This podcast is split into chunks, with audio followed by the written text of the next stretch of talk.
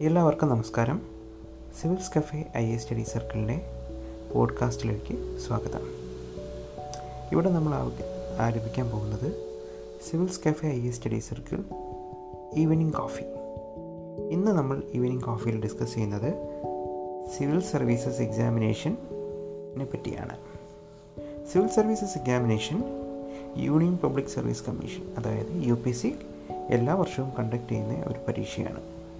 ഈ ഒരു പരീക്ഷ കൊണ്ട് സിവിൽ സർവീസസ് അഥവാ I A S I P S I F S എന്നീ തസ്തികകളിലേക്ക് നിയമനം നടത്തുന്നതിന്.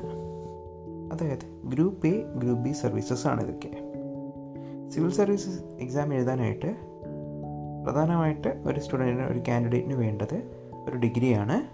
ഡിഗ്രി ഫൈനൽ ഇയർ അപ്ലൈ ചെയ്യുന്ന പഠിക്കുന്ന കുട്ടികൾക്കും ഇത് എഴുതാൻ കഴിയുന്നതാണ്.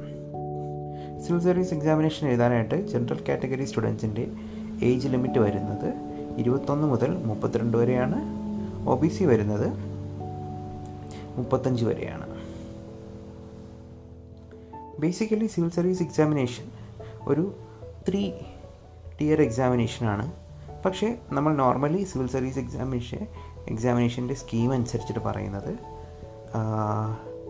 part one and part two അതായത് പാർട്ട് വണ്ണിൽ പ്രിലംസ് ആണുള്ളത്. പ്രിലംസ് ഒരു സ്ക്രീനിങ് എക്സാമിനേഷനാണ് രണ്ടാമത്തെ പാർട്ടിൽ മെയിൻസ് ആൻഡ് ഇന്റർവ്യൂ അതായത് മെയിൻസ് ആൻഡ് ഇന്റർവ്യൂ ആണ് നിങ്ങളുടെ ഫൈനൽ റാങ്ക് ലിസ്റ്റ് നിർണയിക്കുന്നത്.